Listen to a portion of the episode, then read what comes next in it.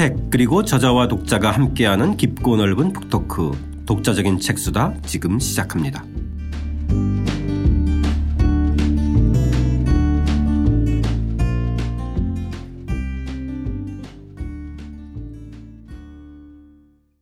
저자와 함께하는 독자적인 책수다 박종규 선생님과 함께하는 고려세 재발견 3부 어, 다양한 사상과 문화 다원사회를 이루다 오늘은 그 네 번째 시간이죠.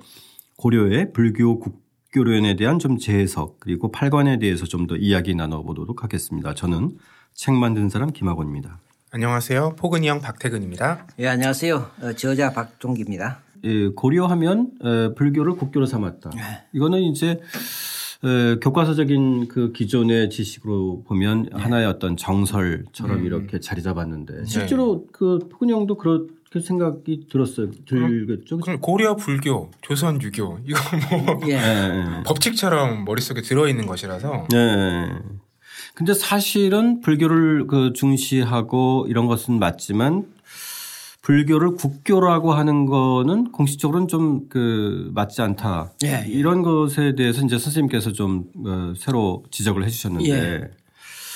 자, 이게 어떻게 보면 일단은 좀 결론적인 질문인 것 예. 같지만은 이게 어떤 지금 그 학계의 정설인가요? 아니면 선생님이 어떤 새로운 이 그 정설이란 거는 어떤 논문이 나와 갖고 네. 학자의 주장이 나와 갖고 또 다른 학자들이 거기 동조를 하고 뭐 그게 100%까지는 가지 않더라도 7, 80% 이상 그, 그래 가면 이건 이제 정설이 되는 거죠. 네네. 그런데 이 국교론이라고 하는 것은 정설이라고 볼 수 없는 것이 국교론을 제기한 논문이나 저서를 찾아볼 수가 없습니다. 아. 불교를 상당히 존숭했다. 네네. 존중하고 숭배했다. 존숭했다는 기록은 나오죠. 네. 존숭했다는 기록은 나오지만은 불교를 국교를 했다는 기록은 사실은 저 사료에도 사실은 나오지 않는 것이죠. 네. 네.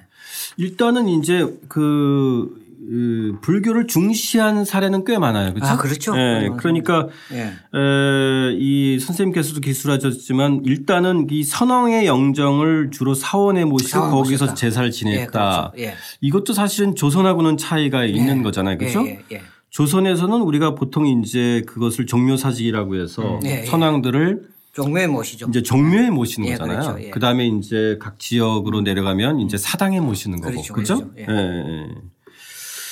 그리고 이제 이 과거 시험에서 시험에서. 이제 우리가 보통 조선하고 비교하는 게 음. 승과를 뒀다. 승과를 둔 거죠. 음. 네. 성녀들도 반드시 과거에 합격을 해야 된다.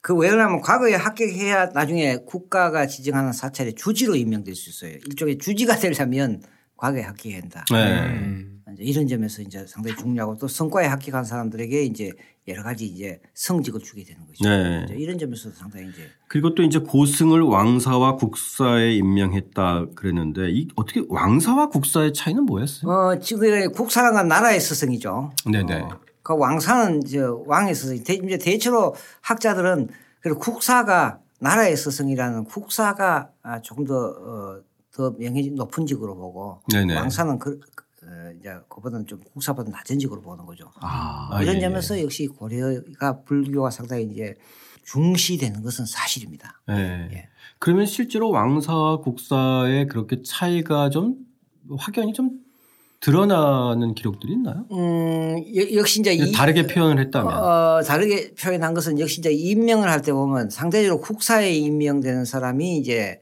상대적으로 조금 더 이제 대접을 받는 음. 그런 경우가 나옵니다. 예를 들면 이제 지난 시간에 훈요 10조에서 도선 국사라고 얘기하거든요. 아. 예, 예. 그러니까 국사가 조금 더 이제 분명히 더 높은 지위에 있는 것은 사실입니다. 그리고 이제 임명된 사람도 상당히 비중이 높은 성녀가 국사가 되는 경우가 많으니까 네네네. 예, 그렇게 볼 수 있죠. 네. 네.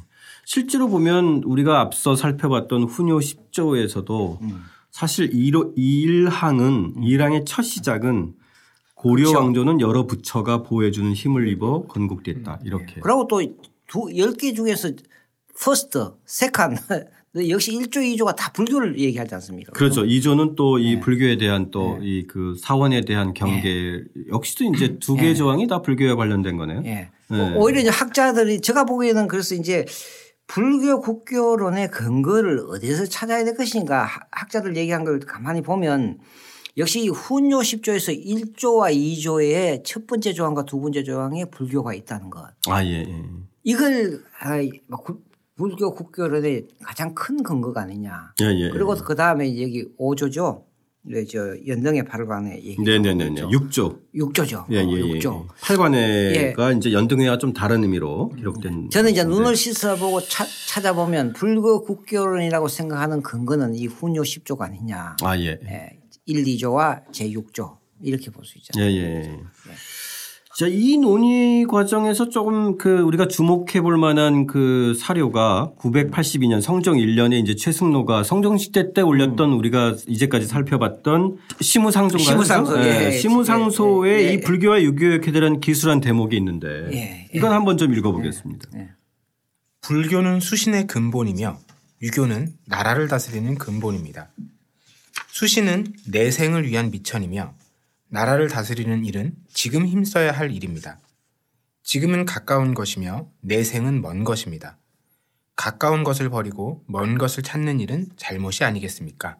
네. 아주 절묘한 논리죠. 네. 이게 두 가지인데 결과적으로 뭐냐면 최성로는 이 불교와 유교가 각각 그 역할이 있고 고려에서는 이것이 다 수용이 되고 있다. 이런 얘기를 하는데 한편으로는 불교는 그러니까 죽음 이후의 문제다. 내생의 문제다. 아, 유교는 현재의 일이다. 그러면 가까운 것부터 먼저 취해야 되지 않느냐. 그런데 지금은 너무 불교가 앞서고 있다. 그렇기 때문에 가까운 것을 취하려면 유교도 상당히 중요하다. 그러니까 불교와 유교의 어떤 역할을 그들이 인정하고 있는 것. 그러면서도 좀더 어, 불교보다는 유교를 통치 이념으로서 더 음. 중시해야 된다는 이 두 가지 의미를 갖고 있는 거죠. 네. 제가 이런 얘기를 하는 것은 최성로의 이 얘기는 결과적으로 반드시 불교가 국교가 아니라는 것을 이제 얘기하는 그런 중요한 문서가 바로 최성로 것이 아니냐 이렇게 되는 거죠. 네. 결국 이제 이 수시는 불교, 통치는 유교에 기초하되 네. 네. 현실에서는 이 두 개의 공존 문화가 존재했다. 그렇죠. 이런 거네. 그렇죠? 그렇죠. 그런데 너무 불교 쪽에 기울여 있으니까 아, 유교 또 이제 가까운 것을 또 중시하자 이런 얘기죠. 이제 역시 그거는 충분히 최성로가 유학자 출신이고 그렇죠. 하니까 네, 네. 그런 입장을 이제 취할 수밖에 없는 거죠. 네, 이런 걸 보더라도 이거 불교 국교로이라는 것은 사실은 그 조선 시대에는 조선 시대는 성리학 유교가 국교를 할 수 있습니다. 왜냐하면 제가 얘기지만 국교라고 하는 것은 특정한 종교의 어떤 이념이 법과 제도의 섬에 들어가서 국가 운영의 원리가 될 때 이건 음. 국교가 되는 거예요. 네네네. 뭐 오늘 이슬람 국가가 이슬람이라는 하나의 이념. 그럼 서, 적어도 성리학은 조선 시대의 법전이었던 경국대전은 기본적으로 이거는 음, 성리학 이념에 기초한 것이죠. 네네. 어, 심지어는 정도전이가 서울을 건국해서 한양을 건국했을 때 이거 전부 다 유교적인 이념에 따라서 그렇죠. 다 도시가 건설되지 않습니까? 네. 그래서 저는 대체로 음, 조선 시대의 성리학이 예, 사실 국교와 같은 역할을 했기 때문에 그 고려 시대를 그게 조선 시대를 기준으로 봐서 고려는 불교가 상당히 성행은 했지만 이걸 국교로 봐버린 거 아니냐 관념적으로. 아, 그 정도 예. 맥락상으로 음. 그 예. 이해할 수 있는 대목. 예. 그러니까 고려사 연구가 잘 되지 않다 보니까 아. 어, 지난 시간에도 고려가 상당히 과도기적인 성격을 가질 수밖에 없는 건 삼국과 고려와 조선일 때 삼국의 것을 받아들이는 측면, 개성하는 측면도 있고 또 조선의 것으로 나아가는 방향이지만 조선을 기준으로 봤을 때 고려는 미숙한 사회가 봐버린 거죠. 그죠. 네. 그러다시피 이 불교 국가로는 저는 결론적으로 얘기하면 조선이 유교 성리학적인 국가다, 이상 국가다. 그러다 보니까 그 조금 이 고려는 불교가 국교였을 것이다. 그렇게 봐버린 게 하나 국교론의 에, 에, 근거가 아니냐 사실은 그렇게 보는 거예요. 네, 상대적인 좀 예. 차이를 분명히 하기 예. 위한 예. 그런 좀 확대 해석일 수 있겠네요. 예, 그렇죠. 그렇죠. 어떻게 보면 저희가 지난 시간에도 살펴봤지만 고려는 음. 에, 불교를 기초로 하면서도 다양한 문화를 그렇죠. 기초하면서도 네. 음. 기본적으로는 음. 이제 통치는 유교적인 것을 음. 지향했지만 음. 결국은 이게 혼재됐던 상황이니까 그렇죠. 그렇죠. 예, 예. 예. 그런데 이제 상대적으로 조선은 음. 확실한 통치 이념이 네, 유교에 근거하니까. 예, 예. 예. 그거와 대별되어지기 예. 위해서 예. 고려는 불교를 예. 국교로 했다 이런 예. 식의 어떤 예. 과정들이 있지 않았습니까? 그래서 우리가 이제 이런 문제는 막 통념적으로 역사에서 이제 뭐 정설을 갖고 얘기하지만 통념적으로 얘기하는 경우가 상당히 많거든요. 네네네. 어 이제 그런 점에서 막 모든 고려는 불교의 나라다 이렇게 이제 모든 책에 이제 그렇게 써지지만 사실은 어 이거는 학문이라고 하는 것은 중요한 개념이 상당히 중요한 거니까 네네. 이걸 적어도 국교라는 개념은 이거는 조금 우리가 고려의 실상을 보는 데는 조금 걸림돌이 되지 않느냐는 것이 제 생각입니다. 네네네. 네. 자, 그 점에 대해서는 뭐 이 정도로 정리하면 아, 뭐 예, 예. 충분히 될 것 같고요. 네. 네. 어, 그리고 이제 고려 문화의 특징적인 그 행사 중에 하나가 이 팔관회인데. 네. 그렇습니다. 보통 이제 뭐 가끔 그 TV에서 이 팔관회 행사들이 좀 네. 나오고 이럴 네. 때 네. 어떻게 보면 우리는 이거를 어, 불교 행사로만 보는 예. 경향들이 있어요. 음, 예. 그죠? 예. 연등회와 팔관회에서 봤을 때. 그 애초에 처음에 이, 이 신라 때부터 이제 이 불교 진흥왕 때 기록이 나오지 않습니까? 네네. 삼국의 어떤 신라 때 이제 이 팔관회가 시행돼 그때는 분명히 불교적인 행사로 출발한 것은 맞습니다. 네네네. 그 불교 교리에서도 이제 팔관이라는 것 자체가 여덟 개의 계율을 얘기하는 거거든요. 네네. 마치 우리가 이제 그 기독교에서 십계명이라는 게 있지 않습니까? 그죠? 네네. 그래서 뭐 이 부활절이라는 십계명을 지키듯이 여러 가지로 네네. 사실 여덟 가지 계율을 지키자는 것이 이게 팔관이거든요. 네네. 불교적인 데서 유리한 건 사실이에요. 예. 그러니까 뭐 살생하지 않고 예, 또 가늠하지 예, 않고 예, 뭐 술을 먹지 않고 뭐 예. 예. 그러니까 거짓말하지 않고 물건을 또 이렇게 도둑질하지 않고. 예. 그거는 인간의 보편적인 윤리를 담고 있죠. 성경의 십계명도 마찬가지 아닙니까? 예, 예. 누구나 다 지켜야 될 보편적인 윤리죠. 예. 그런 점에서는 이거는 불교적인 의식에서 출발한 것은 사실입니다. 예, 이때도 보면 음주하지 않는 걸 되게 또 집어넣네요. 이게 이제 음주가 나쁘기보다는 이 음주로 인해서 일어나는 여러 가지 일탈적인 현상 때문에 이제 음주를 못하게 하는 거예요. 저는 그렇게 해석한테 그렇지 않습니까? 아 맞습니다. 예. 예. 그렇지 않습니까? 하시고 너무 잘 알고 있다고 말씀하시니까 이거 참. 예. 근데 이제 뭐 사실은 음, 그렇게 되어지면은 대한민국 사람들이 다 나쁜 사람이 되니까 그렇죠? 예. 예. 음주 자체는 문제가. 거기 그러니까 성경에도 예수님이 저 포도주를 만들지 않습니까? 그렇죠. 그러니까 예. 이게 우리는 항상 보면 이걸 좀그 유연하게 사고해야 돼요. 지나친 예. 음주를 경계하자. 예. 그죠? 그, 뭐또 지나친이라는 그 기준이 뭐냐 이건 또, 또 다르죠. 예. 자, 이 훈유 10조에 명시된 이 팔관회를 우리가 좀 이야기할 때 일단은 역사적인 장면으로 하나 좀 들어가 보는데 선생님께서 이 현종 때 거란이 40만 대군을 이끌고 이제 고려를 침략했을 네. 때 이때는 사실 굉장히 긴박한 순간이에요. 그렇죠. 그렇죠?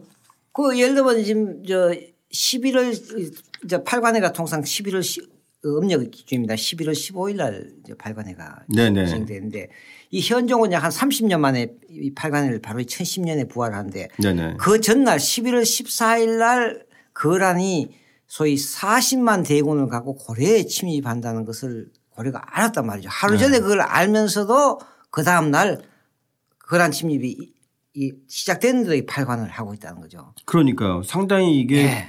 긴박한 순간인데 지금 이제 뭐 음. 어, 전면전 네, 상황인데 예. 에, 그럴 때 정말 어떻게 보면 어, 어떻게 한가롭게 팔관회를 음. 개최했지?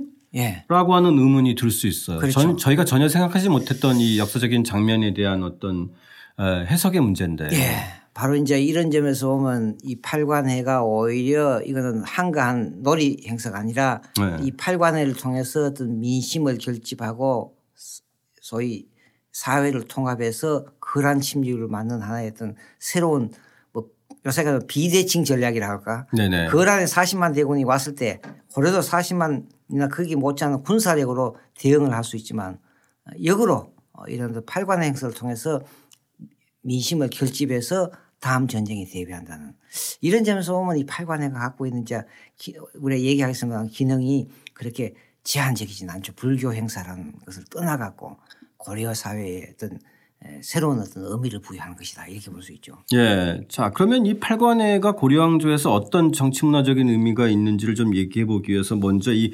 팔관의 유래에 대해서 어, 기술한 대목을 좀 한번 음, 읽어보겠습니다. 팔관회는 원래 불교에서 제가 신도가 지켜야 할 팔계, 즉 살생하지 않고 자기 물건이 아니면 갖지 않고 음행하지 않고 헛된 말을 하지 않고 음주하지 않는 등 8가지 계율을 지키기 위한 법회였다.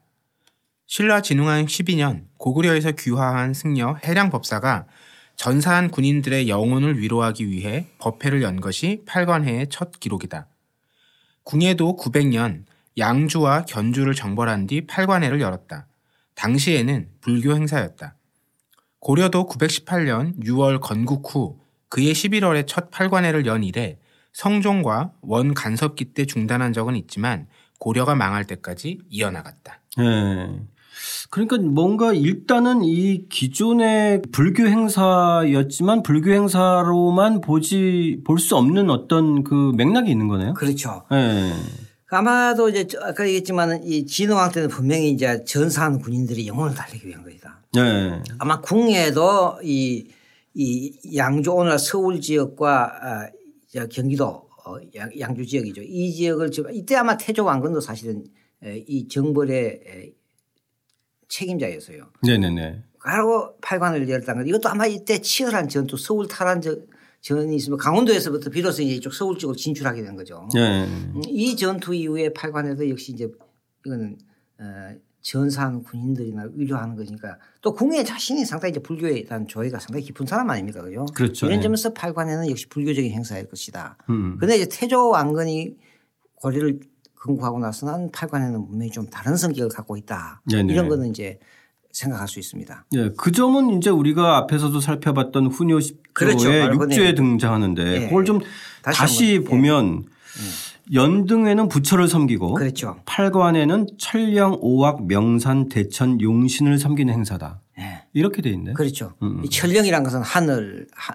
하늘 요새 같으면 하나님이라고 할 하느님이라고 할까. 네. 하늘에 에, 하늘을 주, 주지하는 사람, 음, 천재 또 오악 명산이라는 것은 큰 산들 하고 이제 대천 이 용신도 사실은 물의 신이 용이란 것은 물, 이제 고려 때는 물의 신이거든요. 그러니까 큰 산악 지역 그리고 큰 강에 제사를 지낸다. 그러니까 팔관에는 어찌 보면 이거는 이제 불교 행사가 아니라 하늘에 제사를 지내고 또 어, 하늘에 어떤 신령이 깃들여 있고 하- 내려온다는 높은 산, 큰 산, 명산 그리고 또 어, 큰 강에 제사를 지낸다. 이건 상당히 이제 우리가 이런 걸 흔히 우리가 뭐 통상 제천의식이라고 합니다만 상당히 이제 다른 성격으로 변질, 변화됐다. 예, 예. 이렇게 볼 수 있겠죠. 그러니까 문화적으로는 그 네. 불교의 영향도 있지만은 그 기본적인 개념은 제천 행사에 에, 비롯했다라는 게 예, 그 제천 일단 행사 좀 정확한 표현이네. 예, 그러니까 이제 도교가 이제 상당히 이제 저 하늘의 별에 대한 제사하지만 이건 상당히 이제 도교적인 요소도 상당히 가미되어 있다 이렇게 우리가 볼 수 있겠죠. 예, 예. 거기다 또 덧붙인 것이 음. 선왕들의 제세, 제삿날을 피해서 군신이 함께 즐기는 행사가 되어야 한다. 그렇죠. 군신이 함께 행사한다. 그러니까 이제 군신과 그 예. 민심들을 좀 통합하는 그렇죠. 어떤 그런 이 어떤 팔관의 행사 날을 음. 통해서 어, 군신, 군신이라는 것은 임금과 신하 이때 군신이라는 것은 반드시 관료들 얘기하는 것이 아니라 네네. 모든 시민들 모든 백성들을 다 포함하는 거거든요. 아, 그 저는 막 시계 가면 이 팔관회를 수업을 하면 학생들한테 얘기합니다. 옛날에는 시골에서 이각 초등학교 때마다 가을이 되면 어각 소위 학예회라는 게 있다. 음. 학예회라는 것은 뭐 1학년은 연극, 2학년은 뭐 음악, 뭐 3학년은 합창 이렇게 모든 어떤 행사를 분담해 갖고 그날 이 저 학예를 함으로써 학생들이 비로소 내가 이 학교의 구성원이라는 것에 대한 정체성을 갖게 되고 또 모든 어, 학년들이 같이 모여 갖고 화합을 다지는 네. 그 저는 또 이런 행사가 뭐 가을 체육회, 가을, 가을 체육회 운동회 같은 가을 운동회로 예, 역시 이제 거죠. 각반마다 뭐 릴레이도 하고 주머니 어, 저 터트리기도 하고 이런 행사를 통해서 학교의 어떤 정체성 그리고 또 내가 어떤 소속감을 갖게 되는 음. 저는 그래서 이 팔관회라는 것이 고려의 이 팔관회라는 것이 금- 금방 얘기했던 군신 동락 음. 그리고 또 어, 모든 구성원들이 함께 함으로써 자기 어떤 공동체 속한 공동체에 대한 어떤 정체성과 충성심을 유- 유발하는 그런 측면이 있지 않느냐. 아. 네. 그 실질적으로 보면 운동회 같은 경우도 보면 할아버지 할머니 어머니 아버지 다 오지 않습니까? 예. 그렇죠. 예. 그래서 그 하나의 그 지역에 예, 굉장히 큰 축제였어요. 축제죠. 예, 그렇죠? 예. 그러니까 단순히 뭐 어, 소풍이야 아이들을 행사지만 음. 가을 운동회는 학생들과 함께 그 지역의 군민들의 통합된 어떤 문화 축제였잖아요. 그렇죠. 그러니까 근대 교육 제도가 들어서면서부터 오히려 이제 이런 팔관의 행사가 교육 제도에도 스며든 그런 현장이 아니냐. 이렇게 봐버리면 이 팔관회가 전혀 이 저 다른 의미로서 들어온다. 음. 그러면 아까 좀 서두에서 말씀하셨습니다만 어제 거란 이 40만 대군을 갖고 고려를 들어온다. 개성을 쳐들어온다. 네네. 그런데 오늘 어제는 어제지만 오늘 이 팔관회를 한다는 것은 어떤 의미가 있는가 이제 이런 점에서 하면 이건 역시 어떤 민심의 결집 이 그 결집된 힘을 갖고 거란의 침입을 막겠다는 결렬한 어떤 고려 왕조의 의지 같은 것이 이 팔관에 섬에 있지 않냐 이런 생각이거든요. 예, 예. 예. 거기에 또 특징적인 거는 이뭐 포구와 구장기 격구 이런 다양한 예. 것도 하지만 예. 예. 이 설랑의 무용과 가무도 굉장히 흥미로운 대목인데 예. 이 고려 중기 문장과 이인노가 파한집에서 기록한 이 관련된 기록 한번 저희 읽어보겠습니다. 예. 계림의 예습 속에 남자 가운데 아름다운 풍모를 가진 자를 골라서 아름다운 장식으로 꾸며 화랑으로 삼아 나라 사람들이 받들었다. 받드는 무리가 많을 경우 3천 명이나 된다. 무리 가운데 뛰어난 자에게 관직을 주었다. 사선의 무리가 가장 뛰어났다. 고려 태조도 이를 계승하여 겨울에 팔관회를 열어 훌륭한 집안 출신 4명을 골라서 신선 옷을 입히고 궁정에서 춤을 추게 했다. 어, 이것도 그러니까 결국은 한편으로는 신라 화랑하고도 연관. 예, 그 설랑이라고 하는 것이 바로 이제 화랑도를 얘기하거든요. 네네. 아까 읽어봤습니다만 이 팔관회가 최초에 시행된 것이 진흥왕이거든요. 아 예. 그 진흥왕 때 이제 비로소 신라가 국력을 키워서 이제 삼국 통일 전쟁에 나가지 않습니까? 500년 6세기 음. 쪽에 화랑이 조직된 것도 진흥왕 때단 말이죠. 그런 점에서 이 팔관회는 분명히 하나의 어떤 예, 어떤 화랑들의 조직을 통해서 어떤 결집하는 그런 형태를 그러니까 저 팔관의 행사 속에는 또 하나의 어떤 신라의 어떤 전통. 음. 그 이걸 이제 단대 신체호는 어 우리의 전통 사상에서 난가 사상이라고 얘기하거든요. 아, 예, 예. 설랑 난가 사상. 네네네. 이런 측면이 또 있다. 그리고 고려는 그런 점에서 뭐이 팔관에는 어, 신라적인 전통도 상당히 이제 개성하고 있다. 이렇게 볼 수 있는 거죠. 그 저는 이 대목 보면서 아까 선생님께서 음. 가을 운동에 얘기하셨는데 그 포근이 형은 그런 기억이 있을지 모르겠지만 제가 그 초중고 다닐 때는 음. 이 가을 운동회 할때 음. 음. 희한하게도 남자들 중에서 음. 이그 용모가 좀 빼어난 음. 사람들을 골라서 음. 네. 여장을 시켜서 네. 이 뽑는 대회를 했었어요. 그렇죠. 네. 저는 그게 왜 그런 전통이 나왔는지 사실 저도 제가 중학교 2학년 때 제 경험인데 그래서 저도 뽑혀가지고 제가 이, 이, 그, 1등이 된 적이 있었거든요. 아, 야. 네. 예상과는 다른 결과네요. 아, 그래서 아무튼 그 당시에 학교에서 제일 유명했던 게 음. 그런 건데 사실 그때 그 저가 하면서도 음. 이거 왜 이런 거 하지? 음. 이 런 걸 생각했었어요. 이게 이, 또 어떻게 보면은 이 당시의 어떤 그 풍습 중에 하나는. 그렇죠. 여기 이제 저, 이 이, 이, 이 팔관의 행사에 보면 소위 그 저 네 마, 네 개의 짐승이 나오죠. 그죠. 용과 말과 뭐 이렇게 해서 쭉 한번 가장 행위를 쉽게 얘기하면 네네. 음. 가장 이제 인물이 출중한 사람을 제일 음, 세우고 그 뒤에 무리들이 뒤에 따라가는 가장 행렬 사이 같으면 가고 예전에는 우리들이 시골에서 체육대회뿐만 아니라 중요한 축제를 할 때마다 이 이 소위 가장 행위를 반드시 하거든요. 그래서 아, 예, 이제 예. 하는 거고 뭐 그런 유제가 예를 들면 각 지역의 사이도 풍속 가운데 뭐 고추가 많은 지역에 고추 축제를 한다. 네네네. 그럼 하다 고추 아가씨를 뽑는다든가. 맞습니다. 인삼 축제를 하면 인삼 아가씨를 뽑는다든가. 네. 이렇게 해서 이제 가장 행위를 하는 것도 나는 이런 것도 역시 이 설랑의 무리 가운데 가장 뛰어난 사람을 국선이라고 하죠. 국선. 나라의 설랑이다. 국선이라고 하거든요. 근데 이때 설랑은 선생님 남자였나요? 그 아니면 성구분을 어, 했나요? 아니면 신라는 이제 이 저 다 남자였죠. 어, 아니요 남자와 여자로 돼 있죠. 아, 그래요? 어, 그런데 이제 고려는 분명히 남자를 위한 국선 음, 음. 나라 나라 국자 그래서 국선이라고 하거든요. 그래서 이제 그 사람을 가마 위에 제일 위에 태우고 그다음에 네. 가장 행렬이 나온단 말이에요. 그요 사이도 그래서 지방 축제에 보면 음 이렇게 이제 고추 아가씨, 인삼 아가씨 뭐 이렇게 해서 쭉 뽑아갖고 하는 것도 이런 어떤 아. 행사가 아니냐. 그러니까 이때는 남자였으니까 그죠? 네. 용모가 네. 뛰어난 남자였으니까 네. 요즘으로 치면 뭐 이 한류 스타들의 남자처럼 그렇죠. 그죠? 예, 그렇죠. 예. 어. 아무튼 독특한 문화였는데 예, 예, 여기서 했던 이 놀이들도 음. 포구학, 포구학은 뭔가요, 쌤? 포구학이라는 것은 조사에 가서 이 주머니 던지기 같은 걸 포구학이라고 합니다. 아. 예. 그런 식으로. 그럼 그 당시에도 이런 것들을 그 이제 주머니를 터트리는 걸 얘기하는 거죠. 아 그래요? 예 예. 그게 포구학이다. 아 그러니까 우리가 가을 운동회 때 뭔가를 예, 예. 박 터트리는 거 예, 있죠. 박 터트리기. 놓고 예, 이런 예. 걸 말하는 예, 거예요. 아 예.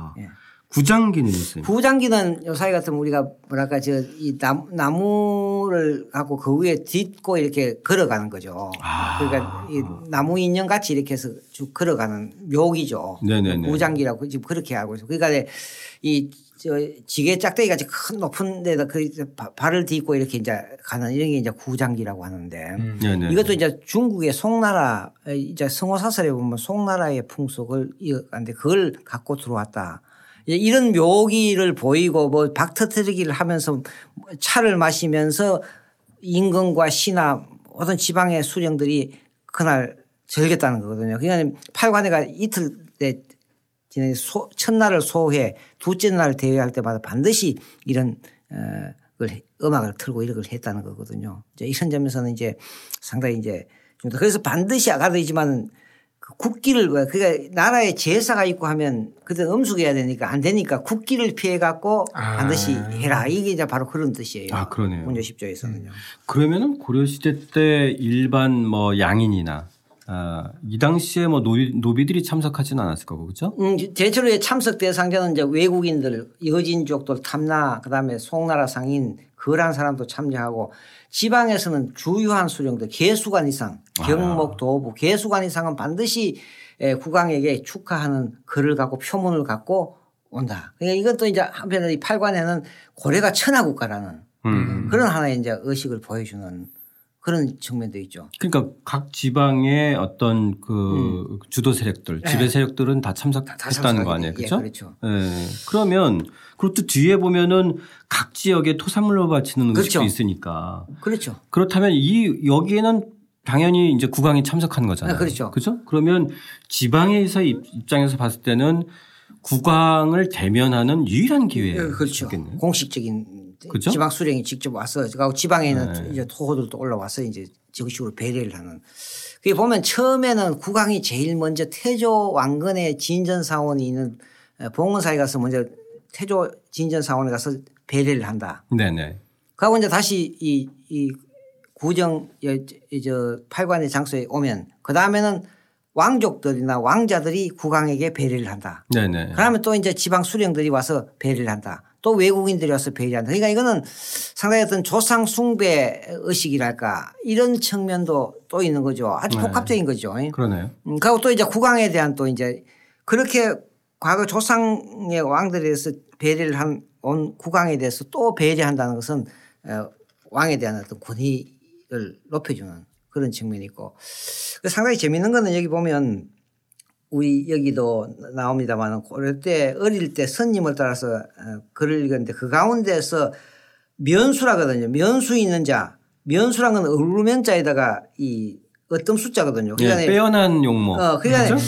저는 이, 이 사람이 이제 국선이 이제, 소위 설랑이 되고 국선이 되거든요. 그 이. 면수라는 표현이 요사이 젊은 사람들이 얼굴이 아주 잘생긴 사람은 얼짱이라고 하잖아요. 아, 예.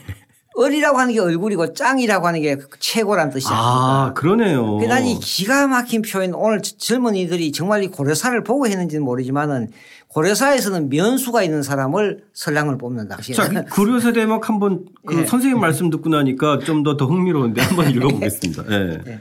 나라 풍속에 어릴 때 반드시 스님을 따라 글자를 익히게 되어 있었는데 그 가운데 면수 즉 용모와 행동거지가 빼어난 자가 있는 자를 승속이 함께 받들어 선랑이라고 했다. 선랑을 따르는 무리가 때론 천이나 백에 이르기도 했다.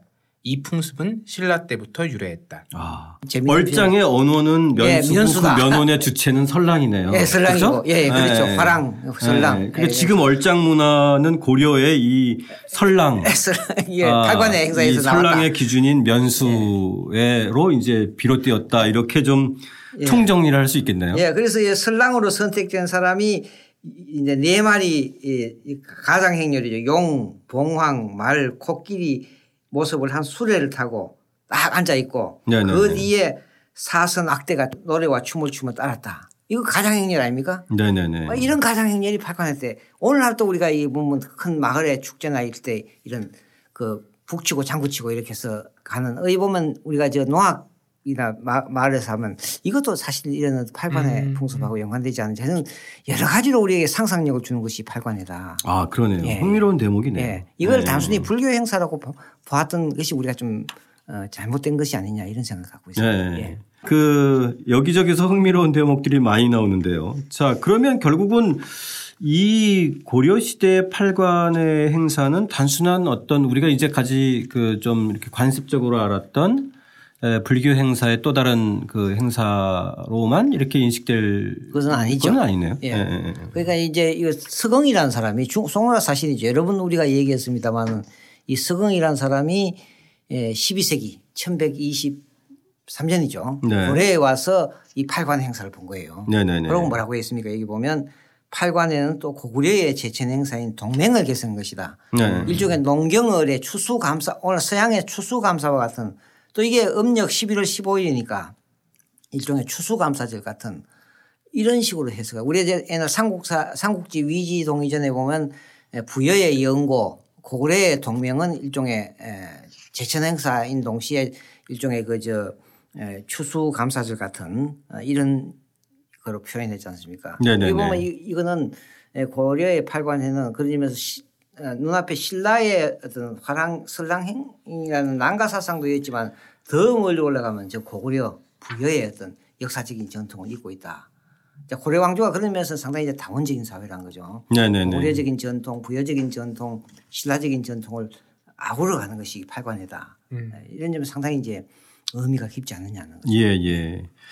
자, 저희가 이제까지 이 3부에서 다뤘던 이 다양한 사상과 문화 다원사를 이루다 해서 이제 왕실에 독특했던 근친원도 받고 예. 또이 번관제들을 통해서 예. 어, 지방에 대한 운영 방식도 살펴봤고 또이 십제호도 살펴보면서 저희 불교와 팔관에까지 좀 살펴봤는데 그렇다면 어쨌든 우리가 이 고려 시대의 다양한 문화들을 음. 한편으로는 이렇게 좀 과도기 전환기로 살펴본다면 선생님. 음, 음.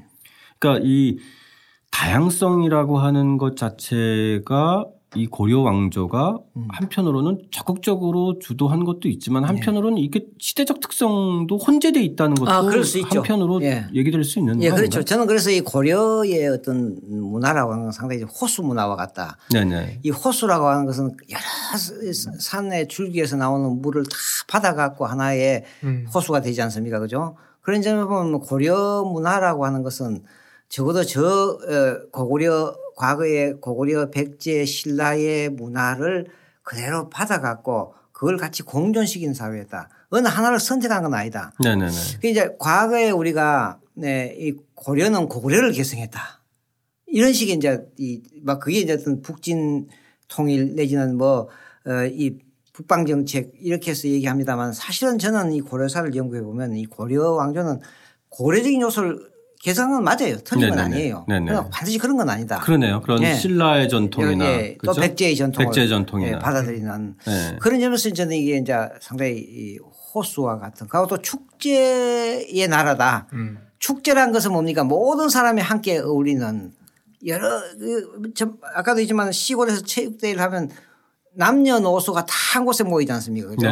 그러면 축제라고 하는 것은 모든 사람이 다 참여하는 이런 것 어느 한쪽을 배제하지 않는 것 이런 나라가 고려 왕조가 아니냐 음. 네. 이렇게 보죠. 그 문화적으로는 오히려 고구려보다는 또 신라의 문화를 좀 네, 이렇게 분명히 계승합니다. 네, 되살리는 게꽤 음. 많이 그, 보여요. 예, 그렇습니다. 그러니까 역시 이제 그 문화적으로는 오히려 그 이규보 같은 사람도 신라의 인재가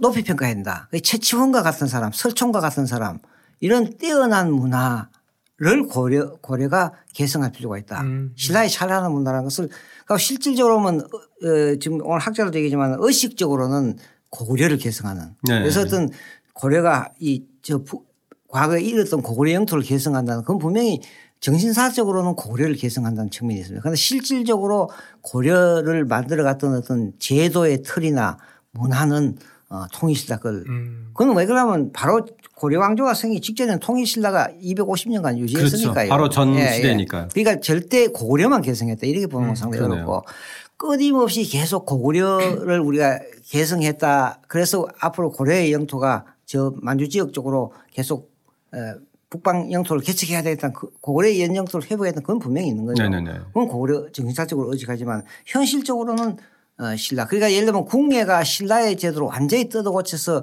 새로운 제도를 만들었는데 잘 맞지 않았더라. 네네네. 그래서 태조 왕건은 고려 건국하고 나서 궁예가 고친 것이 당시 민간에 잘 맞지 않으니까 신라에 있는 어, 제도를 그대로 따르면서 차차 고쳐 나가자 이런 얘기를 하거든요. 네네. 그러면서 이제 우리가 음 신라 개성 의식 같은 것도 분명히 이제 존재한다. 아, 그것도 되게 중요한 대목. 예, 예, 그렇습니다. 그러니까 우리가 고려의 네. 다양성을 이야기할 때 음. 우리가 살펴봤던 어떤 음. 해상 세력과 육지 세력 음. 사이에서의 개방성이라든지 음. 또 한편으로는 뭐 중국 거란 여진 음. 바해 사람들을 좀 음. 흡수하면서 같이 만들어뒀던 것도 네. 측면도 이제 살펴봤지만 네. 이 과거의 역사의 측면에서 봤을 때도 음. 고구려를 외교적으로 어, 내지는 뭐 하나의 그런 것들을 그 계승했지만 문화적으로 통일 신라의 문화라든지 음. 음. 다양한 문화들을 좀 이렇게 음. 그렇죠. 포괄했던 측면에서의 다양성도 사실은 놓치지 말아야 될 텐데. 예. 그리고 또 실질적으로 이제 경제적으로 보면 이 고려 왕조 자체는 해상 세력이지 않습니까? 네. 아, 그리고 이 해상 세력이라고 하는 것은 이제 사실은 이 개성뿐만 아니라 이 서남의 이 오늘 충청도나 전라도 쪽을 포함하는 서남의 일대가 전부 다 같은 해상 문화권이거든요. 네. 그런 점에서 보면 고려는 역시 백제가 갖고 있던 국제성이랄까 저 적극적인 어떤 대외 개방 정책을 백제도 역시 건초광 이후에 상당히 이제 중국 지역까지 진출했다는 기록이 있으니까 그건 기본적으로 안고 간다 백제권은 네네네. 어, 해상 세력으로서 어떤 어 개방적인 성격은 역시 백제가 갖고 있는 문화를 그건 그 백제 문화 자체가 해양 문화니까요. 갖고 있다. 그리고 고려는 이 세 가지 문화를 골고루 다 아, 갖고 간다. 그리고 또 이제 그 태조가 그 저 결혼했던 29명의 부인의 출신이든 보면 상국이 다 골고루 있지 않습니까? 네네네. 그런 점에서 보면 이 고려 왕조를 우리가 단순히 상국을 잇는 왕조 그리고 조선 왕조로 가는 징검다리라고 얘기하기보다는 고려가 또 나름대로 독특한 어떤 장기 지수가 500년 왕조를 유지할 수 있던 힘은 이런 어떤 다양성을 인정하고 개방적인 것, 다양성과 개방성 뭐 이런 걸 또 통틀어서 우리가 다원 사회라고 하는 이런 어떤 역사적인 성격을 갖는 왕조다 이렇게 말씀을 드릴 수 있겠죠. 네네. 고려에 대한 이해가 조금 더더 더 입체적으로 음. 좀 드러나는 것 같아요. 그렇죠? 네, 그렇습니다. 네. 우리가 봉관제를 통해서 고려의 어떤 사회 통합 방식도 있지만 또 팔관회라는 이런 문화 행사를 통해서 또 하나의 어떤 고려가 사회를 통합하고 지역을 통합하는 어, 이런 측면이 있는 것이죠. 예.